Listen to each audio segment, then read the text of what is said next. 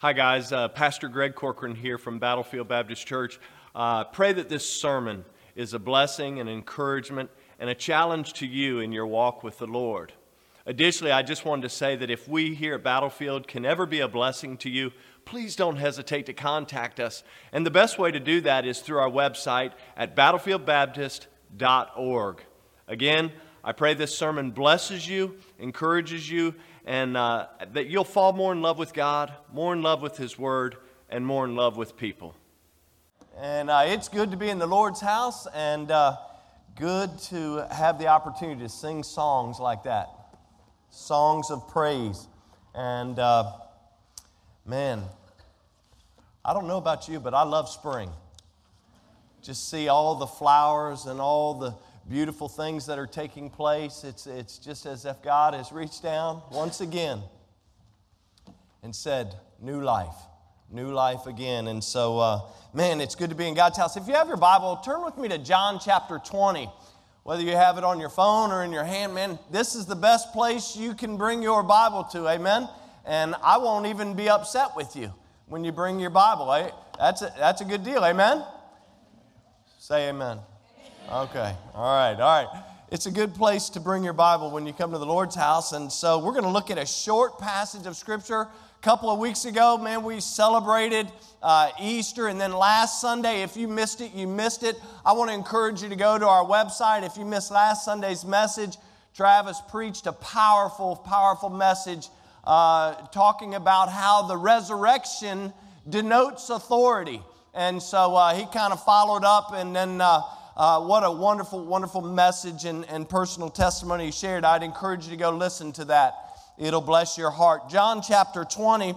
Here we're going to pick up in a passage of scripture. Jesus is risen from the dead, and Mary and the other Mary, they had gone out to the sepulchre to anoint the body, and when they get there, voila, he's gone. And the angel tells them he is arisen, he's, he's not there, and so they run. And, and uh, before we pick up in scripture, in John chapter 20, uh, Jesus tells Mary in verse 17, and this is just for extra thought. He says, Touch me not, for I am not yet ascended to my Father, but go to my brethren and say unto them, I ascend to my Father and your Father, and to my God and your God. And Mary Magdalene came and told the disciples that she had seen the Lord and that he had spoken these things to her. So before we even pick up, that's just extra. The beautiful thing that I see right here is that Mary believed, she believed so much that she was willing to go and tell other people that Jesus was alive. Amen? That won't cost you anything, but that's just a beautiful point right there in verses 17 and 18. Now, pick up with me in verse number 19, because here's where we find our text for this morning. Then the same day, notice it's the same day at evening, being the first day of the week, when the doors were shut, where the disciples were assembled for fear of the Jews, came Jesus and stood in the midst and saith unto them, Notice what he says. He says, Peace be unto you. And when he had so said, he showed unto them his hands and his side. Then were the disciples glad when they saw the Lord. Then said Jesus unto them again, Peace be unto you. As my Father has sent me, even so send I you. And when he had said this, he breathed on them and saith unto them, Receive ye the Holy Ghost. Let's pray this morning. Father, we thank you for your word. God, we thank you for the songs that we've been able to sing. God, the time that we've been able to spend in your word, even earlier this morning, and just, God, just learning from you, hearing from you. Lord, this morning as we open up your word, I'm reminded there, there's so many people from our church family, so many who are facing surgery, some, so many people who are dealing with physical illnesses, and so many who are traveling and on and on, and various needs within various homes. So, Lord, I ask you to answer and to heal and to, and to bring about the change that's necessary in, in these different requests and these different petitions that I'm sure families have made throughout this week. And Lord, you are certainly aware of each and every need in this place. And those who are watching online, Lord, I pray that you would bless them for their effort to worship with us as well this morning. God, I pray that you be with me through the next few moments of time. And that, Lord, this message will be pleasing to you. And Lord, that you'll use it.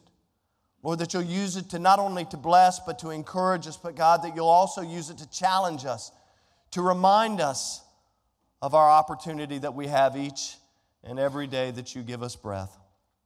Lord, I pray that if there's somebody that doesn't know Christ as their Savior in this room or online this morning, or somebody who watches in the, in the future, Lord, I pray that through the teaching of your word and the wooing of the Holy Spirit, that they will come to repentance, Lord, that they will trust Christ as the Lord and Savior of their life. Lord, for those who may have strayed or those who have been taking a different road rather than your road, Lord, I pray that you'll draw them back close to yourself. Lord, we love you and we thank you and we praise you for all that you'll do. For it's in the precious and powerful name of Jesus that we do pray, and for his sake we pray. Amen. Amen. Well, as we begin this morning, if you take a look at our text, I'm reminded of the disciples. You think about the disciples that we find in the gospel. And the disciples that we find in the gospel, they're a mess, aren't they? They're, they're always falling over themselves. They, they've got problems just like you and me. And to be honest, when you read the, the, the gospels, you're probably thinking, man, those disciples aren't so impressive. I mean, they're not really doing big things for Jesus here. It seems like he's having remedial training sessions over and over with the disciples. By the way, I would suggest that's what he does with us. But when we get to the book of Acts, we see a different thing. We find that the disciples are unstoppable. We see their boldness, we see their courage. So much so that when we look in the book of Acts versus the Gospels, what we see over here is, is disciples who are, who are a mess, right? But when we get over here, we see that these disciples are unstoppable. What do you think makes the difference? The difference is Jesus, obviously, and the Holy Spirit, the Holy Spirit power. And so, by the way, the answer has always been Jesus. It's always been Jesus. No matter what we think, it's always been Jesus. I saw a post recently who asked people to put down their favorite superhero. And uh, it was one of our church members, and the choices were somewhat limited. I'm going to be real honest with you. The choices were somewhat limited as this was for a school math project. I noticed that some of you had made comments on this post asking who your favorite superhero was. Names like Spider Man, Batman, Superman, Iron Man, and Captain America all made the list. Even though everyone in this room, let's just get right with Jesus this morning, everyone in this room knows that Batman, Batman is the one who reigns supreme. He's a regular dude, he's susceptible to being hurt. It's Batman, no questions needed.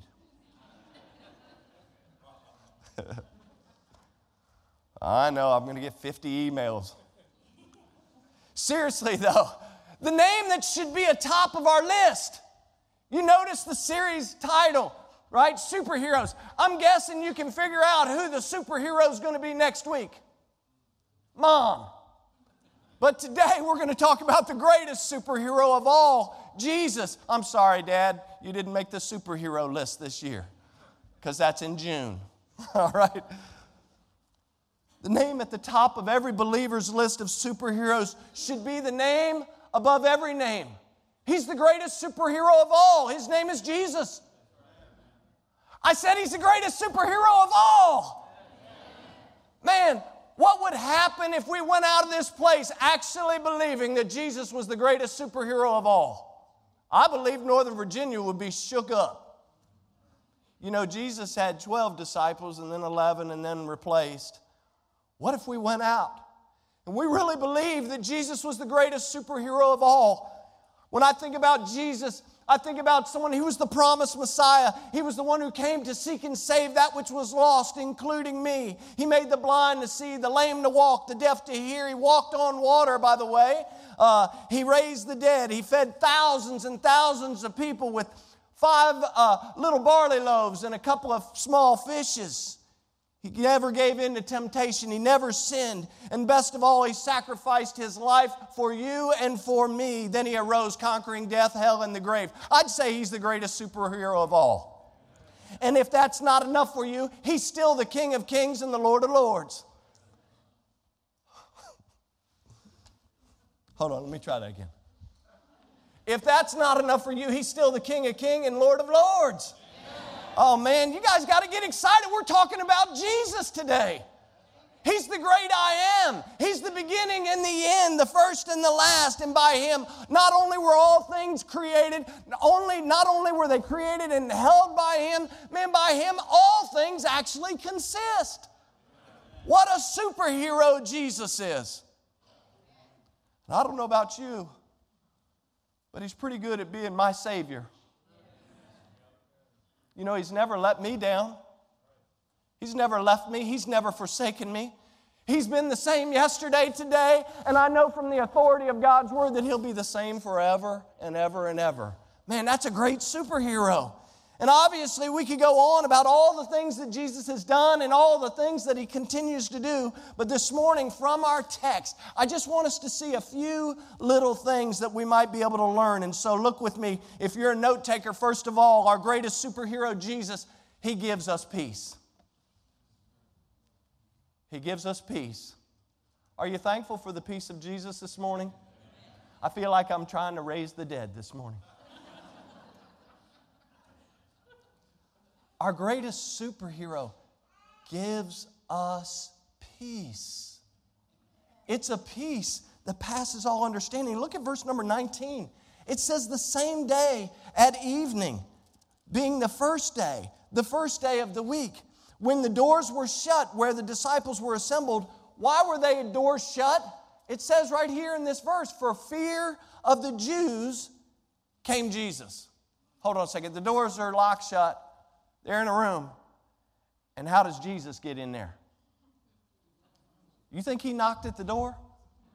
You think he was like, Ali, Ali, come free. It's me. No. He supernaturally is in the room. Can you imagine? Our God, who is not restricted by time or space, these guys are locked up in a room, and all of a sudden, it says here in verse number 19, came Jesus and stood in the midst. What a Savior. And notice what he says. He says, Peace be unto you. It's amazing to me that on the very first Resurrection Sunday, the very first thing that Jesus says is, Peace be unto you. I think he was pretty spot on saying, Peace be unto you, because these guys were locked up. They were shut up in a room. Why? For fear of the Jews. And then make sure that they understood and knew that it was him. Look at verse 20. Verse 20, or our text says that when he had said this, he showed unto them his hands and his sides. And then were the disciples glad, and, and it says, when they saw the Lord. See, they locked themselves up in fear because they were terrified, scared, and afraid. But when they actually realized that Jesus is in their midst, their fear and their sadness, watch this, begins to turn to joy. By the way, the only one that brings us joy is Jesus. The only one who brings us peace is Jesus. The only one that brings us hope is Jesus. And we can go on and on and on. In fact, if you go over to Luke's account, I love how Luke actually gives us a little more information. In Luke 24, in verse number 39, he tells us that Jesus said these words He says, Behold my hands and my feet, that it is I myself. Now, watch what he, he takes it a step further. He's not even saying, Hey, just look. Watch, he says, Handle me and see. In other words, touch. I want you to go ahead and feel me. I want you to not only see the scars, I not only want you to see the, the holes in my hands, I not only want you to see where they nailed me to the cross in my feet, but I want you to handle me because I want you to know that it is me. I want you to know that I am real and that I am alive. Because he knew that once they understood that he was alive, that that is what would bring them ultimate peace. In verse 21, look again, he says to them again, he says, the second time, he says, Peace be unto you. Again, the fear and anxiety is replaced with peace. And, folks, this isn't some kind of subjective feeling of peace like uh, hope is, like, I hope this happens, or, man, I, I feel kind of peaceful today, but if my uh, apple cart gets turned over upside down, I'm not going to be very peaceful. It's not some kind of subjective feeling of peace, but this is an objective reality of peace. He is literally standing in their midst. By the way, I would suggest that peace is what we need most. We need peace with God. If you're not if you don't really recognize that today, we need peace with God. You see scripture says that we've all sinned, we've all broken God's commands, we've broken his rules, we failed to obey him, and the Bible actually refers to our sin as a declaration of war against God. You say, Well, I didn't do anything. All I was, I, I was just born. Well, the reality is when Adam sinned, sin came into the world, and death, because of sin, passed upon all men, so that all have sinned and come short of the glory of God. And so all men have sinned. And so the disciples understand this. And so when Jesus shows up in their midst and he says, Peace be unto you, and not only does he say it once, he says it twice, that's a great comfort. Our motto is typically, Lord, I'm not going to do what you want, I'm going to do what I want. Am I not right? In life, sometimes our motto is, Lord, thanks, thanks for the memories. Thanks for the good stuff, Lord. Thanks for the blessing. Thanks for the free ticket to heaven. Thanks for wiping my slate clean. Lord, thanks for giving me this. Thanks for doing that. We, we, we acknowledge all those good things, but typically our motto on the heels of all of that is, Lord, I'm just going to do things my way today. I know you got your hands full with my wife. Lord, I know you got your hands full with my husband. So I'm going to do things my way today so that you can focus on getting my husband right. I'm going to focus on doing things your way so you can get my kids right. Lord, I'm going to do things. My boss needs you, Jesus. I have some coworkers that need you today, and so I'm going to take care of things on my own. Folks, that's not a good recipe for success. Listen, this is why we need peace with God. I feel it's I feel like this is why Jesus actually shows his disciples his hands and his feet and all the scars. It's almost like Jesus was saying to his disciples, it's like, "Hey guys, I've completed my mission. Hey, just in case you didn't know, when I said on the cross it was finished, just in case you thought I was still in the, in the grave, just in case you thought that that tomb was still sealed shut, he said, I just wanted to show up and let you know that I have completed my mission. I've purchased your peace. In fact, I'm the one that Isaiah spoke about. I'm the one that Isaiah spoke about in Isaiah 53, verses 4 and 5, saying, Surely he has borne our griefs and carried our sorrows. Yet we did esteem him stricken, smitten of God, and afflicted. But he was wounded for our transgressions, he was bruised for our iniquities. And watch this the chastisement of our what? Peace was upon him, and with his stripes we are healed. That's good news.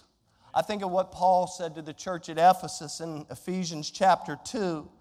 In verse number 14 and 15, he, he reminds us that Jesus is our peace, who hath made both one and hath broken down the middle wall of partition between us, having abolished, watch, here comes this word enmity. He says, having abolished in his flesh the enmity. Remember a moment ago I said that we've all sinned and that our sin is basically a declaration of war against God.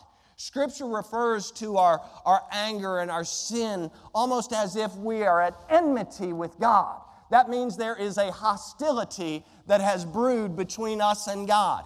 And so this is pretty important when Ephesians actually says here in verse 15, having abolished, watch this, in his flesh the enmity or hostility. Even the law of the commandments contained in the ordinances, for to make in himself of twain, speaking of Jew and Gentile, one new man, so making peace. Listen, you don't have peace this way until you have peace this way. Do we understand that? Listen, there's not going to be peace in the workplace. There's not going to be peace in your home. There's not going to be peace anywhere until we are recognizing the peace that runs this way. And guess what? I really shouldn't say this way, I should say this way. Because peace was brought down to you and me. All we need to do is actually believe it and receive it. Amen? Man, that's pretty good. I didn't even write that down. Somebody got a pen? I want to write that down before I forget it because I'm starting to be real forgetful. Maybe some of you can identify. Okay. Guys, Jesus is our peace. The world didn't give you peace, Jesus gave you peace. Your job does not give you peace. Jesus gives you peace. Here's a, here's a hard saying your bank account does not give you peace. It can crumble just like that. In fact, they're talking about some kind of currency now that's not even real. It's like online or something. I don't even understand it all. I, I need some college age young person, high school, college, middle school probably knows what it's all about. Guys, when we start to think that our peace is coming from anywhere other than Jesus, we're setting ourselves up for problems. He is our peace because He has actually reconciled you and me to God in what He did through His death his burial, and his resurrection. Peace is a gift, and that only way we can receive peace is through faith. You say, faith? What's faith got to do with it? Well, Romans chapter 5, in verse number 1, says, Therefore, being justified by faith. The, the idea of being justified is, is this idea that God looks on you and me. If you have Jesus, God looks on you and me and He says, Guess what? I look on Greg just as if he never sinned. And my wife will say, No, that's a lie. But that's how God sees me. See, He sees the blood of Jesus covering me and my sinfulness. Not because I'm great, but because Jesus is great. See, watch this. It says, Therefore, being justified by faith, we have peace with God through our Lord Jesus Christ. To have the peace by faith means that I trust, it means that we trust and that we depend on Jesus day in and day out. And in our text, Jesus reminds his disciples twice about this peace, which, if you recall, before he dies, Jesus took time. Remember, he, he eats the Passover meal with his disciples, he gives them an example of serving them and he starts to talk with them in John 14, and, and he's sharing, you know, in my Father's house are many mansions, and if it were not so, I would have told you. If you believe in God, believe also in me. And he's, he's given this dialogue, and they're not really sure what's going on, and he says, I'm the way, the truth, and the life. And, and, and they all say, well, We don't know the way, we don't know the truth, we don't understand what you're saying. But by the time he gets down to verse number 27 in John chapter 14, here's what Jesus says He says, Peace I leave with you. My peace I give unto you, not as the world giveth, give I unto you. Let not your heart be troubled, neither let it be, watch this, afraid for you and me and for his disciples who had shut themselves into a room for fear of the Jews, Jesus shows up in their midst and he says, Peace be unto you. Can I tell you? He's in this place today and he's saying, Peace be unto you. There's no reason to be afraid, there's no reason to walk in fear because I am your peace. Amen? To be sure, the reality is we either allow the peace that Jesus brings to permeate our lives or we tend to live in fear. And I'm going to be very transparent with you. There have been times where I've succumbed to fear. Has anybody else joined me on that horrible journey of succumbing to fear in your life? Have you ever been fearful of anything? Only me? I'm the only one, babe.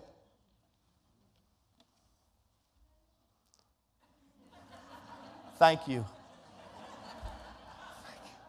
Thank you, Jesus. Out of the mouths of children come the sincerity of the heart. I think in this moment, I don't want to embarrass him. In this moment, do you know what we just heard? We heard the truth of the heart speak. See, sometimes we get our halo on too tight. We don't want anybody to know that we're fearful.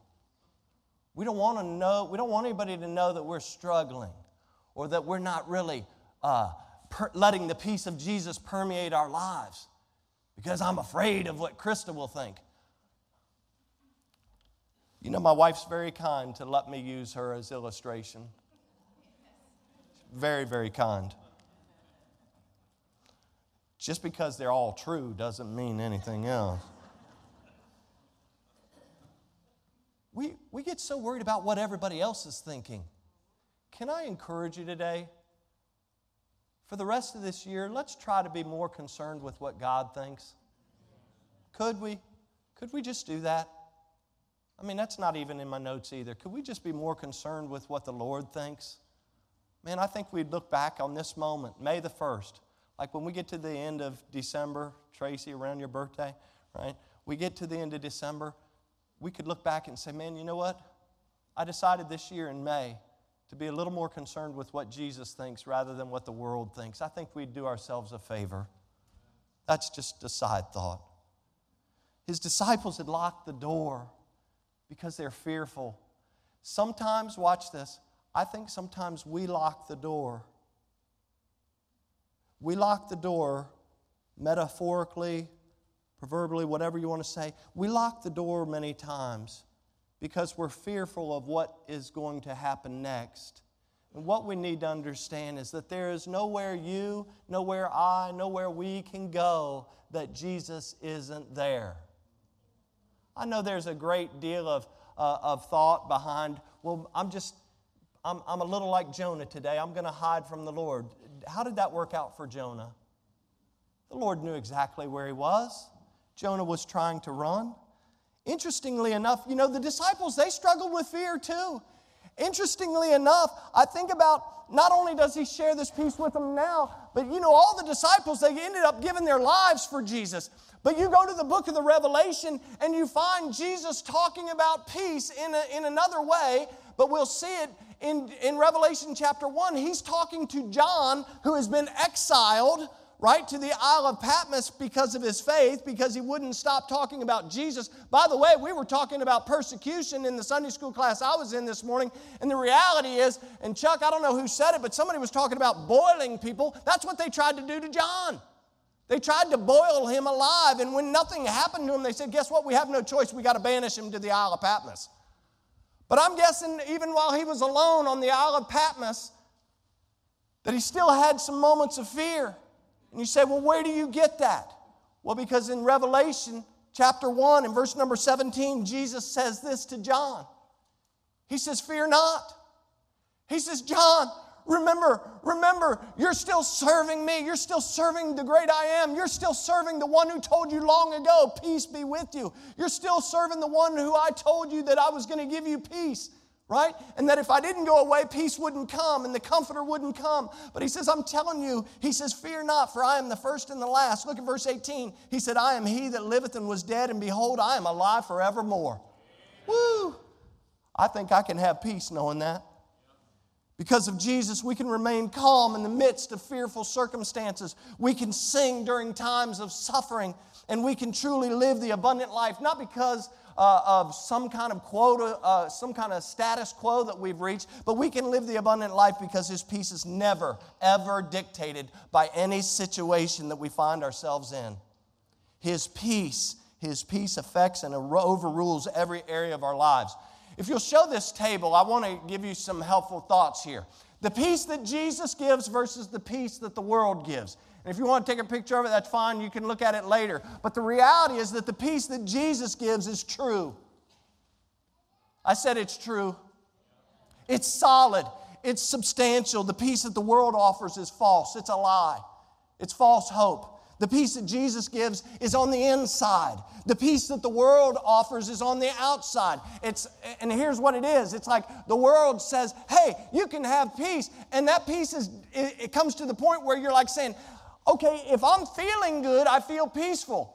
If I'm if I'm experiencing success in my life, I feel peaceful. If everything's good with the kids, I feel peaceful. If everything is running according to me, myself, and I, then it's peaceful. But the moment that I start feeling bad, by the way, if you woke up this morning feeling good, you ought to praise Jesus.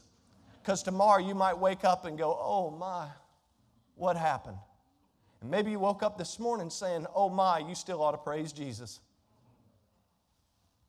Because he gave you breath. See, the world that Jesus gives is internal. The peace of the world is external at best. The peace that Jesus gives is lasting and durable. The peace of the world is unstable and short lived. Jesus' peace carries us through difficult times. We're living in, in some troublesome times right now. And if you have the peace of Jesus, it'll see you through.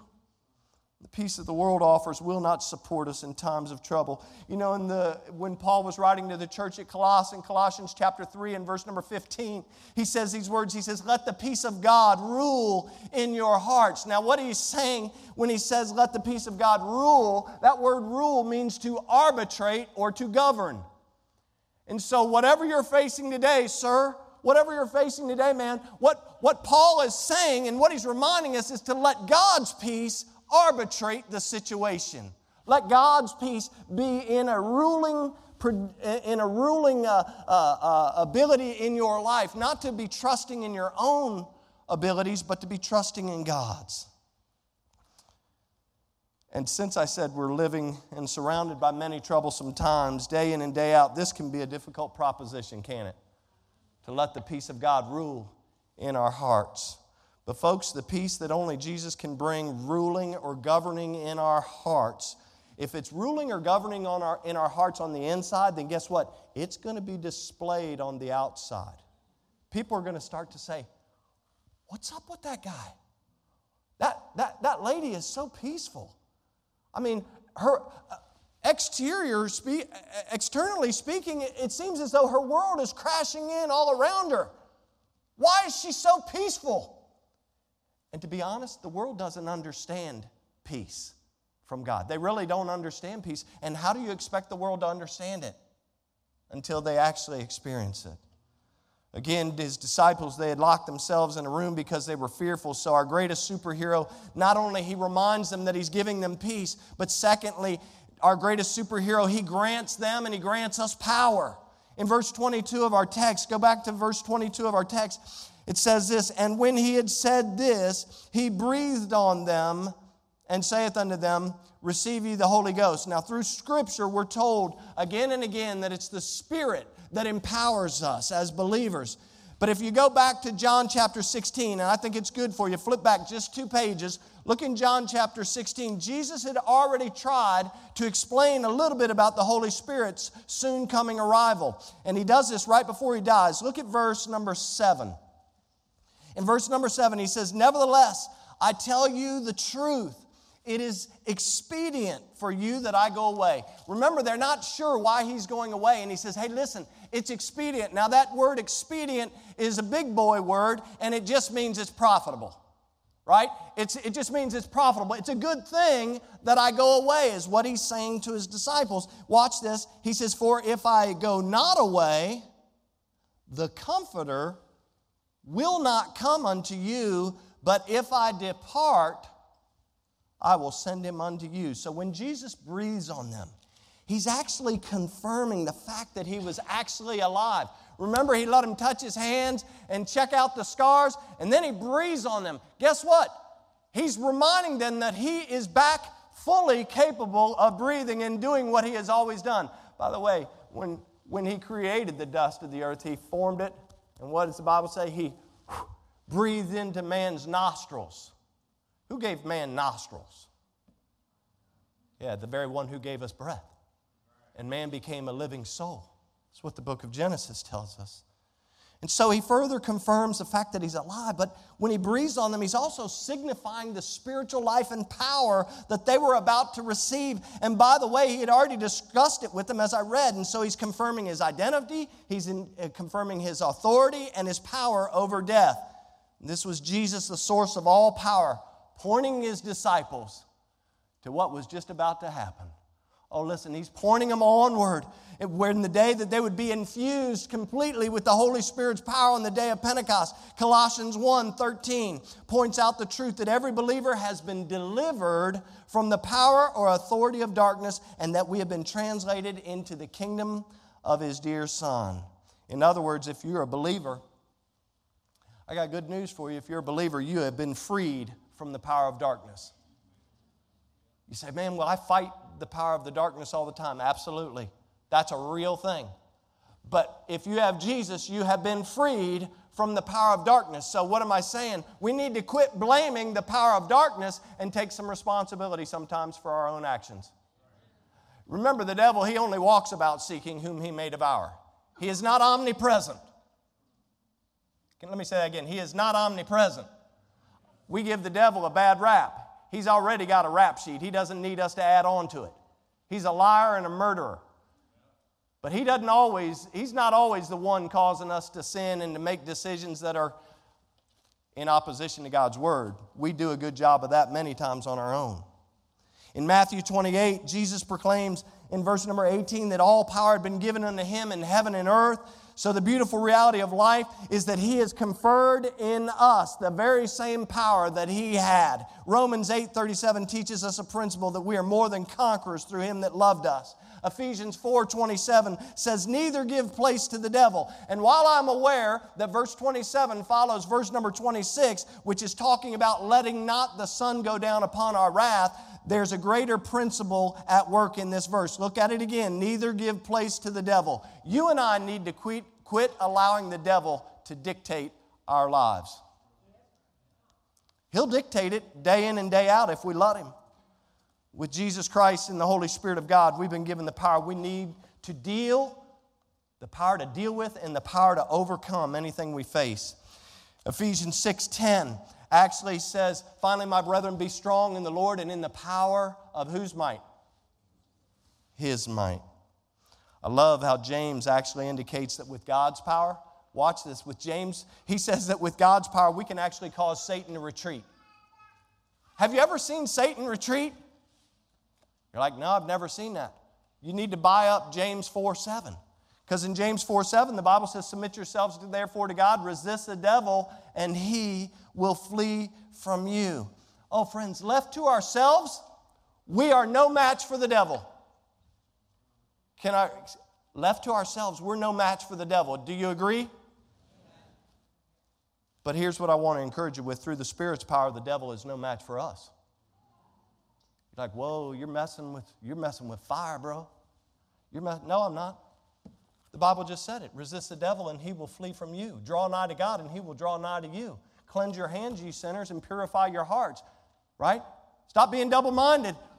Once we draw nigh to God, Bible says he's going to draw nigh to us.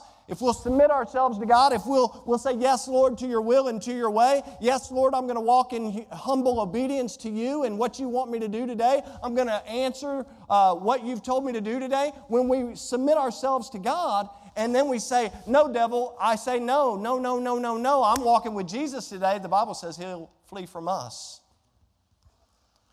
There's a great lesson there. I always use James 4 7 when I think of how terrorists actually think. You see, terrorists are always looking for easy targets when we let our guards down. They're not wanting to strike a hardened target. They're wanting to strike an easy target when we let our guards down, and that's what the devil does too. And just before his ascension to the Father, I love, you know, they always say final words are important. Jesus in Acts chapter 1 and verse 8, he shares his final words with his disciples, and here's what he says He says, But ye shall receive what? Power. After that, the Holy Ghost has come upon you. Interestingly enough, as he's preparing to depart, he had already shared peace, he had already talked about peace, and as he's getting ready to depart, he's reassuring them that they're going to not only have peace, but they're also going to have power again after he leaves. Not only is he going to send the comforter, not only are they going to have peace, but now he's reassuring them that the Holy Spirit of God, which he is going to send and give, is going to bring them power that will enable them to do what they're not able to do on their own. The same is true for you and me. I can do nothing without Jesus. That's what, that's what John 15, 5 talks about. He's the vine, we are the branches, right? I can do nothing without him. And so Jesus gives us peace, he grants us power. But here it is. Here it is, the culmination. Everybody's saying, Praise the Lord, it's 1057. He's going to wrap it up. Mark it down. This may not happen ever again. See, he gives us, gives us peace and he grants us power. But, friends, can I tell you, right here in our passage, he does so to guide us to our purpose. The reason he's given us peace, the reason he's given us power, is because he says, Guess what? Hey, quit hiding in this room, disciples. I've got a job for you. As the Father sent me, even so send I you. I've got your, your mission's not over. My mission is completed. I'm going to go back to the Father. And it's a good thing that I go to the Father because when I go to the Father, I'm going to send the Holy Spirit of comfort. He's going to lead you, He's going to guide you into all truth. And with the Holy Spirit's power, you're going to be able to do greater things than you could even think or imagine. And He's saying the same thing to us. Back in Acts chapter 1, look at this again. I said, The first part of it, Jesus said, But ye shall receive power after that the Holy Ghost has come upon you. The first part speaks about the power that we're granted, but the rest of the verse points to our purpose. Here's the purpose of his peace and his power. He says, And ye shall be, watch it, and ye shall be witnesses unto me both in Jerusalem and in all Judea and Samaria and to the uttermost part of the world. Oh, the peace of God is given and the power of God is granted. Why? Because Jesus wants us to use it, He wants us to appropriate it, He wants it to be used to guide us to our purpose. And our purpose is to share the love and the truth of the gospel with other people. We are his witnesses. Jesus was telling them, and he's telling us now to go into the world and tell them what you've seen. Go into the world and tell them what you've heard. Go into the world and tell them what you've experienced. By the way, I think most of all, Jesus was telling them to go into the world and tell them that I came to rescue them. I came as the great rescuer. By the way, if we have seen, if we have heard, and if we have experienced Jesus in our lives, it should be seen in how we live our lives. Just as the Father had sent and given Jesus for the purpose of redeeming the world, he said to his disciples then, and saying to you and I now, I'm sending you out with a purpose as well. And that purpose can be seen in Scripture. In 2 Timothy 1, in verse 7 and following, here's what the Bible says For God has not given us a spirit of fear, but of power and of love and of a sound mind. Let's just stop for a second and look at that verse. Be honest. There's got to be somebody in this room right now Got to be somebody watching online right now who's struggling with a little bit of fear or anxiety. Can I remind you again, even though we're talking about our purpose at this point of the message, this is a great reminder of Scripture. God has not given us a spirit of fear. You see, when the Holy Spirit of God comes in, He takes away that fear.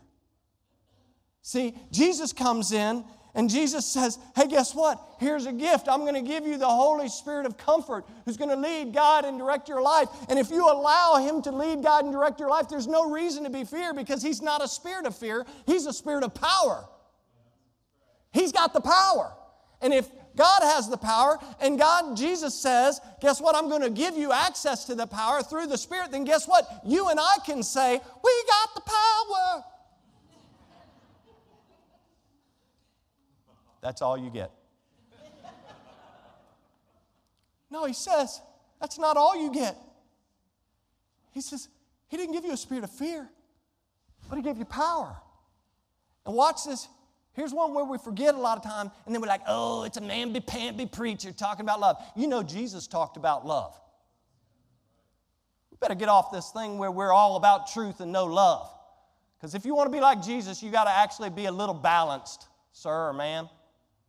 John said when they beheld Jesus as of the only begotten of the Father, he was full of grace and truth.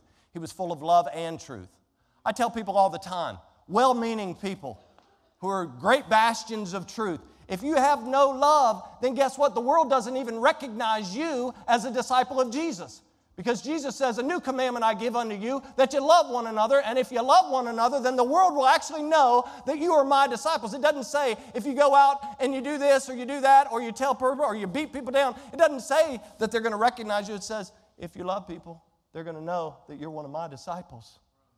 Why? Because Paul says here, God has not given us a spirit of fear, but of power and of love. And watch this a steel trap a sound mind. Listen, we got to quit letting the world talk to us. We got to, by the way, can I encourage you to watch something other than the news? I, am telling you, the news will, will break you down. Man, listen to some, listen to some Christian music. Listen to something. Get in, get into Scripture and read a little bit of Scripture. Man, we're letting, we're letting the world pollute our minds day in and day out everything pollute, pollute, pollute, pollute. And then we wonder why. We wonder why things are waxing worse. Man, watch it. He says, God has not given us a spirit of fear, but of power and of love and of a sound mind. Verse 8 Be not thou therefore, watch it, ashamed of the testimony of our Lord, nor of me his prisoner, but be thou partakers, be involved of the afflictions of the gospel according to the what of God? Who has saved us and called us, here it comes, with a what calling? A holy calling, not according to our works, but according to his own. There it is again, his own purpose. Not my purpose, it's his purpose. His purpose and, watch, his purpose and what's another word for grace? Say it. Another word for grace? Mercy, love. Right? Which was given us in Christ Jesus before the world began. But it is now made manifest by the appearing of our Lord and Savior Jesus Christ, who hath abolished death and hath brought life and immortality to light through the gospel. Guess what? I'm headed for heaven. There's nothing I can do to help it. I, I got a home that's undefiled, it's reserved, it's incorruptible, and it's reserved in heaven for me, kept by the power of God. Phew. I'm going there someday. What is our holy calling? Paul writes to the Corinth church in 2 Corinthians 5, saying, Therefore, if any man be in Christ, verse 17, he is a new creature. Old things are passed away. Behold, all things are become new. Verse 18, and all things are of God, who hath reconciled us to himself by Jesus Christ and has given us a purpose. That's what he's saying. Has given us a purpose, and the purpose is the ministry of reconciliation, to wit, that God was in Christ reconciling the world unto himself, not imputing their trespasses unto them, and hath committed unto us the word of reconciliation. And then in verse 20, now then we are ambassadors for Christ. Just as his disciples were then, Jesus, where they were his representatives, we are now his ambassadors. And as his ambassadors, I tell people this all the time. You can take a, a nice little tour through the book of Ephesians, starting in Ephesians chapter 4 right? You can go Ephesians 4 1, Ephesians 5 2, 5 8. You can go to uh, Ephesians 5:15 and following, but you could also go to Colossians chapter 4 and verse number 5 and you'll find that we're to walk worthy of our calling. Walk worthy of our calling or our purpose. We're to walk in love just as Christ has loved us. We're to walk as children of light and stay away from the unfruitful works of darkness. We're to walk in wisdom towards them who still need to know that Jesus saves, ensuring that our speech is always filled with grace and seasoned with salt. In John chapter 19, 30, Jesus said, It is finished. He said, The work, the work is finished. The ransom note, if you please, has been paid in full for our sins. Jesus said it's finished, right? I want to make sure we know that. I don't save anybody. All I do is do the sharing. Jesus does the saving. We do, this, we, we do the proclaiming and the sharing, and he does the saving. In Psalm 145, notice what scripture says. It says, Great is the Lord and greatly to be praised, and his greatness is unsearchable. One generation shall praise the works to another and shall declare thy mighty acts. 1072, Psalm 1072, let the redeemed of the Lord say so. We used to sing a, a chorus all the time uh, about this. Let the redeemed of the Lord say so, whom he hath redeemed from the hand of the enemy. Oh, yes, for those who know and have trusted Christ. The greatest superhero of all, Jesus, we've been blessed and given a peace that the world doesn't understand. We've actually been granted a power that the world cannot grasp, and we've been guided to a purpose to share Jesus with a world that needs to hear about him and his great love for them. I would suggest with our peace, his power, and the purpose is we've been given everything we need to get the job done. We have nothing to fear but fear itself, right? We need to get the job done. We need to get the job done while we still have time. We still have the opportunity. It was Blaise Pascal, and I share this quote, the French physicist and philosopher. He's the one who is credited with once saying, There's a God shaped vacuum in the heart of every man which cannot be filled with any created thing but only the God, the Creator, made known through Jesus Christ. Listen, perhaps you're here, perhaps you're watching online, and you know in your heart that there's still a vacuum. There's still a vacuum in your heart that needs to be filled. Can I tell you that the greatest superhero of all, Jesus Christ, is the only one? He's the only way, He's the only truth that will fill that place. You're here and you say, Man, I still have, I still have this space in my heart that feels like a vacuum. Jesus is the only one who will fill up that space. Listen, he was born of a virgin, lived a sinless life, died on a cross. You've heard the gospel from this church over and over. He, was, he died on the cross, right? He was buried in a borrowed tomb. He arose from the dead victoriously. And he did all of those things so that you and I could experience his forgiveness, his salvation, and the abundant life that only he, that only he can bring. So if you need Jesus, the question is simple. It, it really is. It's like, do you believe? Number one, do you believe Jesus is the Son of God? Do you believe that He died on the cross? Do you believe that He was buried? Do you believe that He rose again three days later, conquering death, hell, and the grave, and that He paid the penalty for your sin? Do you believe it? And then, number two, here's the big question Do you believe enough to stop walking this way in your own way and turn around and say, Yes, Jesus, I'm going to walk according to your word and to your way? And if the answer to both of those is yes, then there's no reason in this world for you not to trust Jesus as your Savior right now. And you don't need Pastor Greg to do it. You've heard the Word of God. If the Spirit of God is moving in your heart, you, I, I'm not saving anybody. What you need to do is just call out upon the name of the Lord. And the Bible says you should be saved. Amen? You say, Well, I don't know how to do it. Just be honest with God. Just be honest with Him and say, I blew it. Maybe you don't want to say, I blew it, right? Just say, God, I need you. I need you. I need you, and the best I know how, I'm asking you. Your, your word says that you died for me. I, I believe that. I believe what you've done on the cross. I believe that you died, buried, and rose again. I believe that. And since you already know I'm a sinner, I'm asking you to forgive me. I'm asking you to come inside of my life and to begin to change me. Listen, you do that on your own. Because when you pray a prayer like that, you're not praying to me, you're not praying with me, you're praying to Jesus. And I guarantee you, when you pray that prayer, He'll answer you. And He'll begin to do a work in your life you, your head will start to swim. And by the way, the rest of your family's head will start to swim too. Because guess what? Your friends will start to wonder what happened to you.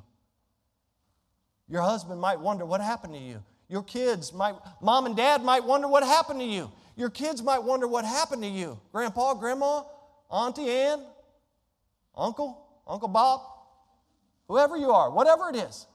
I can tell you that when Jesus comes in, things begin to change they begin to change. And you start to see things not from your own lens or your own perspective, you start to see things from His perspective.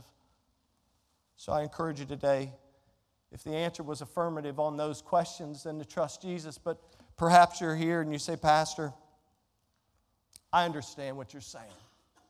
Yeah, Jesus gave us peace. I get it. Pastor, He gave us peace. Yeah, I hear He grants us power through the Holy Spirit. And, and maybe you're about as excited as I'm displaying the excitement right now. But, Pastor, I've not taken up the opportunity to do a real good job with that purpose.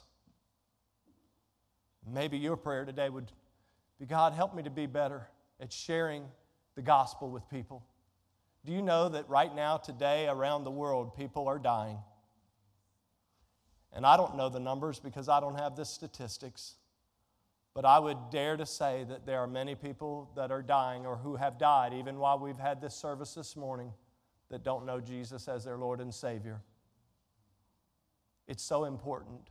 It's so important that we not only take the peace of God and the power of God into our lives, but it's important that we remember our opportunity and our purpose to share that peace and to share that power and that love with people who need to do it. And so maybe your prayer today would be, Pastor, pray that I would buy up the opportunities this week to tell people about Jesus.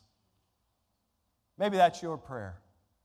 I pray that whatever your decision needs to be, that you'll do business with God He's near. Father, we thank you for your word. God, we thank you for the peace that passes all understanding the reality that not only do we have the peace of God and the peace from God, but God, we have peace with God. Lord, we're thankful for that because of what Jesus did that we could have peace with you. Lord, we're thankful that you not only were willing to die in our place, but you promised that you would send the Holy Spirit, the Holy Spirit of power, the Spirit of comfort, the the Holy Spirit that produces work in our lives. Lord, we're thankful for that power. Lord, we can give you the praise for the peace and the power all day and not understand that we also have a purpose. So, Lord, today I pray that you'll burden our hearts, that we'll be about your purpose, that your purpose will become our purpose. And that as we go away from this place this week, we'll see the urgent need to tell people that Jesus loves them. God, I pray that we'll see the urgent need to tell our family, to make sure that our family knows that Jesus loves them. God, that we'll buy up the opportunities in the workplace and in our neighborhoods and in the marketplace to get to know people, to share that love and to share that truth. And we'll let, we, we'll let this peace and the power and the purpose be a part of our lives in a greater way. Jesus, I pray that if there was somebody here, somebody watching that doesn't know Christ as their Savior, that they've already prayed that prayer, that they've already made that decision to trust Christ, that they've already done business with the Lord, and that they would recognize it, and that they would, they would go away from this place different from when they came in, or maybe they would turn off the computer different from when they started watching. If you're here this morning, you say, Pastor, I prayed that prayer and I meant business with Jesus for the first time in my life. I really got real with Jesus. Would you just look at me? Just look at me. I don't want to point you. I see you, young man. Bless your heart. Somebody else. Somebody else say, I, I, I meant that for the first time in my life. I see you, man. Bless your heart. Bless your heart. Somebody else. Somebody else say, I meant that. I called out upon the name of the Lord. Maybe you're here and you say, Power, Pastor, I'm one of the ones that need to, to realize that peace and that power and to exercise it, understanding that I have a greater purpose. Would you pray for me that I might fulfill the purpose that God has for me day in and day out in the coming days? Would you just look at me and say, Pray for me, Pastor? I'm, I'm yes, bless your heart, bless your heart. Say, pray for me. I want to I want to be about his purpose and not my own. Yes, I see you. Bless your heart, bless your heart, bless your heart. I see you back there. Bless your heart. Yes, sir, I see you. Somebody else say, I, I want, yes, ma'am, I see you all in the way in the back. Bless your heart. Praying for your husband. Amen. Uh, yes, I see you. I want to fulfill the purpose that Jesus, God bless you. So good to see you. Praise the Lord for all He's done recently in your all's life. Praise the Lord. I see you, buddy. God bless you. Yes, sir, I see you. All right. Father, we love you. We thank you for the decisions that have been made this morning. God, as we sing this song of invitation, God, we open up your altar. It's your altar. It's not a place of embarrassment, but a place of acknowledgement that we can come to, that we can offer our petitions, we can offer our praises with thanksgiving, God, and we can make our prayer requests known unto Thee. Lord, I pray that we'll make use of it as you lead us and guide us, and we'll give you the praise for all of it. In Jesus' precious name and for His sake, amen and amen.